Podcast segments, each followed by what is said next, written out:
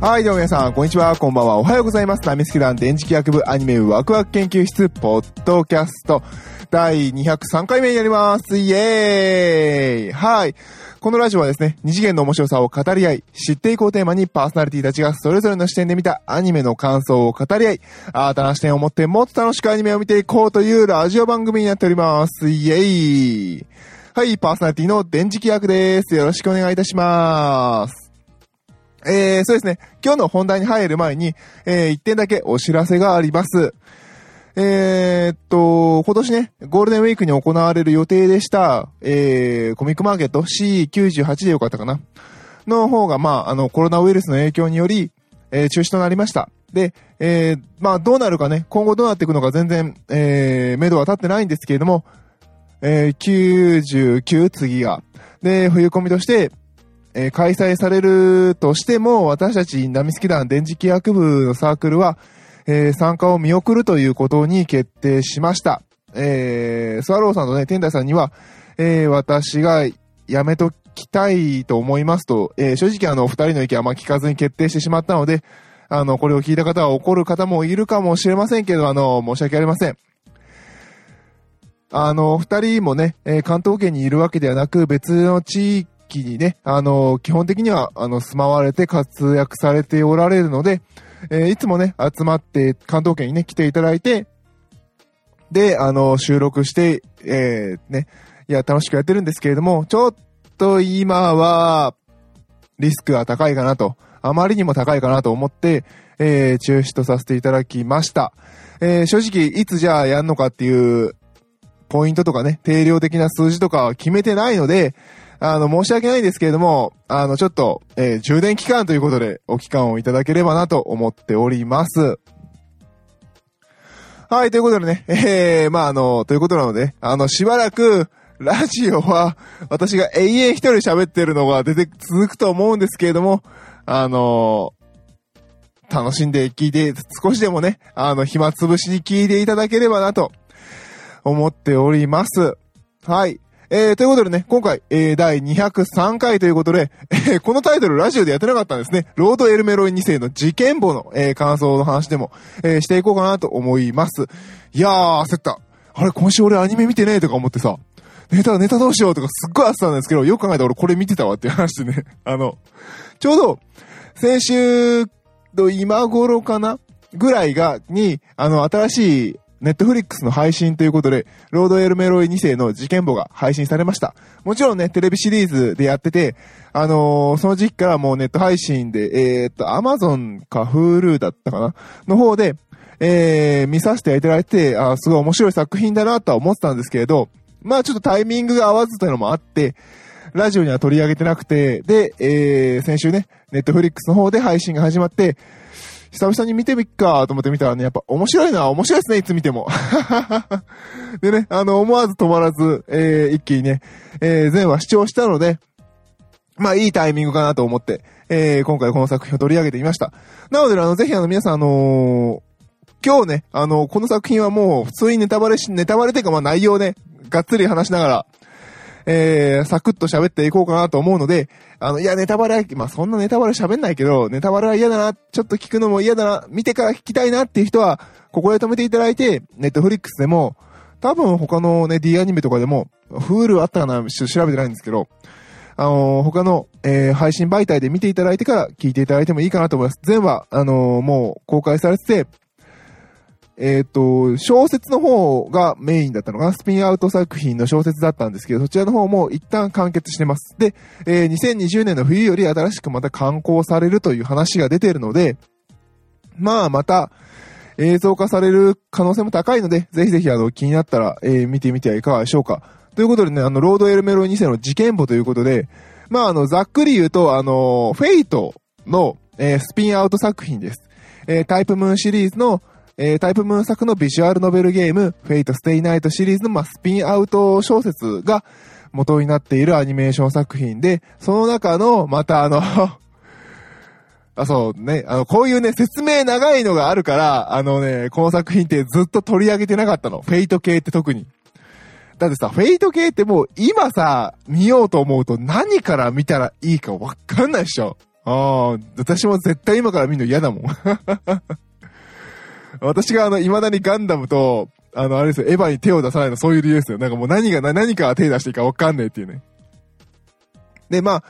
特にこのロード・エルメロイ2世は、特にその、どれか、あの、なんていうのかな、フェイトの前知識が結構必要とされる感があるんですよね。うん。もちろんなくても見れるように、あの、新キャラだし、あの、他のね、他作品から来てるキャラクターもその他作品を引きずってる設定ではないので、あの一応ね、あの、世界線が違うので、まあ、見れるっちゃ見れるんでしょうけど、多分、私ってその見方をしてないんですよね。だから、その、他の生徒作品を知らない人に対してこう面白いんだよっていうのはね、やっぱ説明できないんですよ、これ。私の中では。どうしても。どうしても私の中ではフェイトゼロを見てるって、あの主人公がフェイトゼロっていうそのフェイトステイナイトの、なんか聖杯戦争っていうその戦いのね、物語があって、その戦いがなんか第何回かって来ます。その前の回の話なんですよ。で、その前、ね、この時点でめんどくさいでしょ。で、まあそのフェイトっていうよく売れてるやつがあって、そのフェイトゼロっていうその前の、その、その話に、メインのフェイトに続く前日誕生ではないんですけど、その前の戦いの話。だから何、第何回展開地武道会のその一個前の展開地武道会の話なわけですよ。で、で、その話に活躍した一人のあの、学生の子が、まあ、いろんなキャラが出てきて戦いね、あの、結構生き死にが関わるんですけど、生き残ったキャラクターのウェイバー君っていう子が大人になって、どうなってるっていうお話なわけなんですよ。結構もうこの時点でめんどくさいでしょ。もうね、やっぱりね、フェイト作品進めるのが難しいんですよ。あの、アニメは好きだけど、フェイトよくわかんねえなって人に、ロードエルメロイを見るんだったらなかなか言いづらいっていうね。まああの、なので、あのー、やっぱり私はその、フェイトゼロを見てて、フェイトゼロ面白いなと思って、で、そこででで登場したウェイバー君が頑張ってるか、あ、ウェイバー君頑張れみたいな感じで見てるので、なかなかね、どう進めるかっていう感じ。だからあの、もう、私としてはもう、その、ウェイバー君成長物語ぐらいで、まあ、キラキラ笑いながら見てるわけなんですけど、でもね、あの、まあ、あの、そうですね、ヘイトシリーズあまり知らない方っていうのでも、まあ、あの、まず1話、2話見てみて、ああ、こんな感じねって思って見れそうだったら、最後までぜひ見ていただければなと思います。必要な用語とか、なんでそういう風に動いているのかっていうのは、やっぱちゃんと説明してくれてます。劇中で。私たち、私はね、あの、前知識はそもそもあったので、その辺で結構、なんていうのかな、お、お、おざなりというか、あの、聞き飛ばしている感じで見ていたんですけれども、実際もう一度、あに、この作品を丁寧に、え、見返してみると、やっぱちゃんと必要なものは、すごくすごく丁寧に、あの、初めての方でも分かっていただけるように説明が続いているので、あの、ぜひ、あの、見てほしいなとは思います。ロード・エルメロイ2世の事件簿。ただ、そうですね、まあ、こ、これを、超推理小説もののアニメだと思ってみると、なんじゃこりゃって言うかもしれないので そこだけはね、あの、気をつけて見ていただければなと思います。まあ、これは普通の推理ものじゃないんだよっていう説明もキャラクターがしてくれてるので、まあ、あの、気にせず、あの、一つのエンタメとして、暇、暇つぶして言い方おかしいけど、まあ、あの、楽しむための、ツールとして、見ていただければなと思います。そうですね。こで、まあ、あの、じゃあ、電磁気役は何が面白かったんだっていうと、やっぱりこう、ロードエルメロイ2世の事件簿でやっぱ、さっき言ったウェイバー君が成長して、こんな風に頑張ってんだな、キラキラキラって笑ってみるのも楽しいですし、あとはそうですね、あの、フェイトもね、全部が全部終えてるわけではないですけれども、あの、他作品のね、あの、あ、フェイト、フェイトも、あれか、普通のアニメ、テレビアニメで、あの、最近のね、あの、桜ルート見てないんですけど、で、まあ普通のフェイトと、フェイトゼロと、で、フェイトアポクリファと、えーと、あとはあれか、あのー、フェイト、えー、ストレンジフェイク、えー、成田良吾先生が書かれているフェイクの方が、方も、えー、小説家で読ませていただいているので、あの、それぞれにね、出てくるキャラクターたちが、あの、また、なんていうのかな、ちょっと、あの、立ち位置を変えた感じで、出演してくるのはすごく、すごく面白くて、そこがね、やっぱ面白いなと思って。見てます。あのー、すごくね、あの、あっち行ったり来た、行ったり来たりというかね、いろんなキャラクターたちが動いてるのは見てるし、面白いなと思いながら。で、あのー、若干ね、この、ロードエルメロイ2世の事件簿の設定と、えー、フェイトストレンジフェイクの方の設定がね、あの、同じなんですよ。同じというか、まあ、ロードエルメロイ2世がいて、あの、その生徒に、えー、っと、松岡義嗣がいるわけですよ。フラットエスカドスっていうのがいてね。で、あの、フェイクの方ではこのフラットエスカドス、あの、ロードエルメロイ2世が今学校でね、あの、嫌いだった先生の教室の代わりに先生をやってるっていう設定で、で、まあ、その教室では、あの、ロードエルメロイ2世のあの、ウェイバー君は全然あの、魔術師としてはまあ、ゲのゲなんだけど、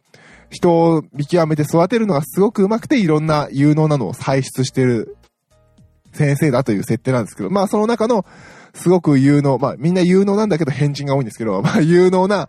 あの、生徒の一人のフラットエスカルドス、えー、エスカルドスが、えー、バーサーカーを召喚して、あの、フェイク、嘘の聖杯戦争に戦いに行くっていうのが、スフェイトストレンジフェイクなんですけどね。まあそちらのね、フラット君が出てきてるのも、すごく面白いなと思いながら見てますね。これをキャラを松岡義嗣が持っていくところがさすがつぐつぐだよねと思いながらね。うわ、ほんまなんか、いいキャラ取ってくよな、この人っていう感じですよね。まあいいキャラ取ってくよなっていうと、そのロードエルメロイのまあ義理の妹っていう形で当たるんですけど、あの、ケイネス先生のメイカのキャラクターを、あの、水瀬祈りが撮ったりとかね。やっぱ、この辺やっぱ、役者さんでやっぱこう、上手い人ってやっぱいい役取っていきますよね。メインでなくても、みたいなね。そんな感じですね。うん。なのでね、やっぱいろんな作品を読んでるので、ああ、このキャラはここに配置されて、ああ、こうなってるんだ、ああ、こうなんだ、みたいな感じで楽しんで、えー、見てる感じですね。あとは面白いのは、あのー、小説これ一応推理も事件が起きて、それをこう、まあ魔術師なんですよね。魔術師。これ魔法、魔法というとまた怒られるんですけど、まあその不思議な現象を起こす魔術師の人たちの話で、で、魔術師で、の、えー、起こした事件をロード・エルメロイ2世が、えー、まあ、探偵っぽく解決していくというお話なんですけど、で、その中で常に言うのがホワイダニットだっていうんですね。私たちの世界はあの、魔術師の世界だから、あの、その、いろんな超常現象を起こして、物を起こすことができる人たちだから、その、例えば密室殺人をどうやったとか、あの、どこでやったってのはあまり意味がないんだと。超常現象を起こせるから、あの A で、A 地点で殺人して B 地点に死体を置くとかもできちゃうわけで、だからどこでやった、どこで起きたことだとか、あの、ハウとかあんま関係ないと。ホワイなんだと。なぜそれが行われたかっていうところが、すべてのポイントで始まりなんだっていう、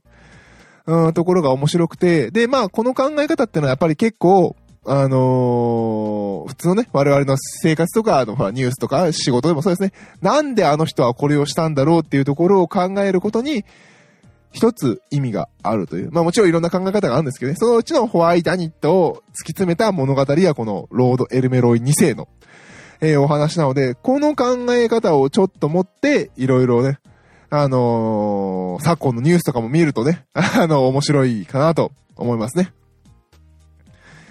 まあ、ただ、あの、そのホワイばっかりにね、ニュースをホワイばっかりで見ると結構で、あの、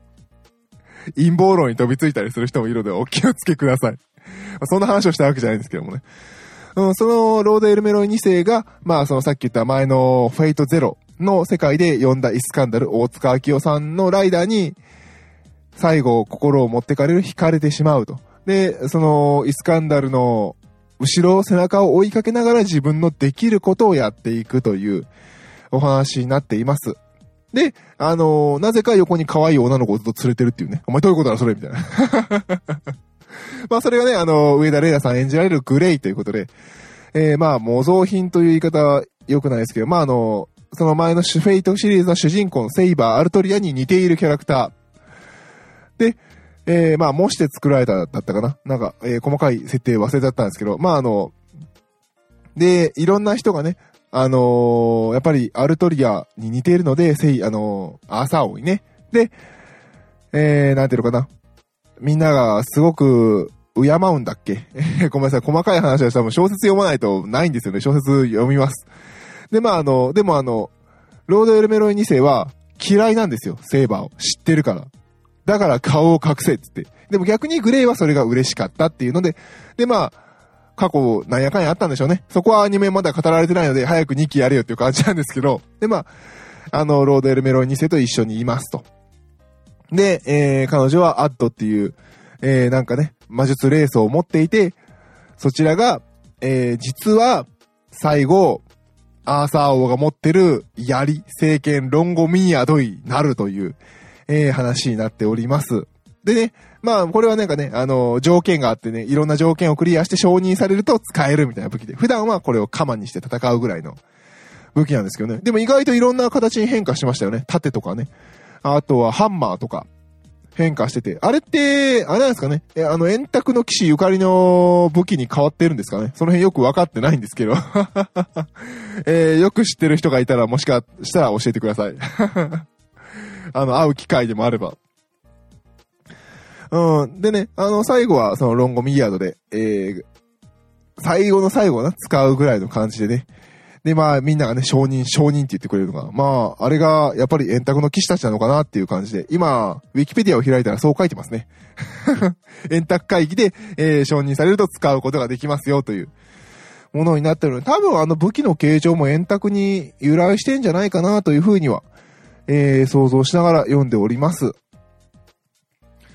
まあ、長々といろいろ喋りましたけどね、あの、面白いです。あの、サクッと見れて、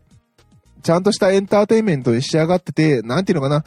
あのー、細かい話、いっぱいあるんですけど、あのー、無視していいです。どうせわかんないし。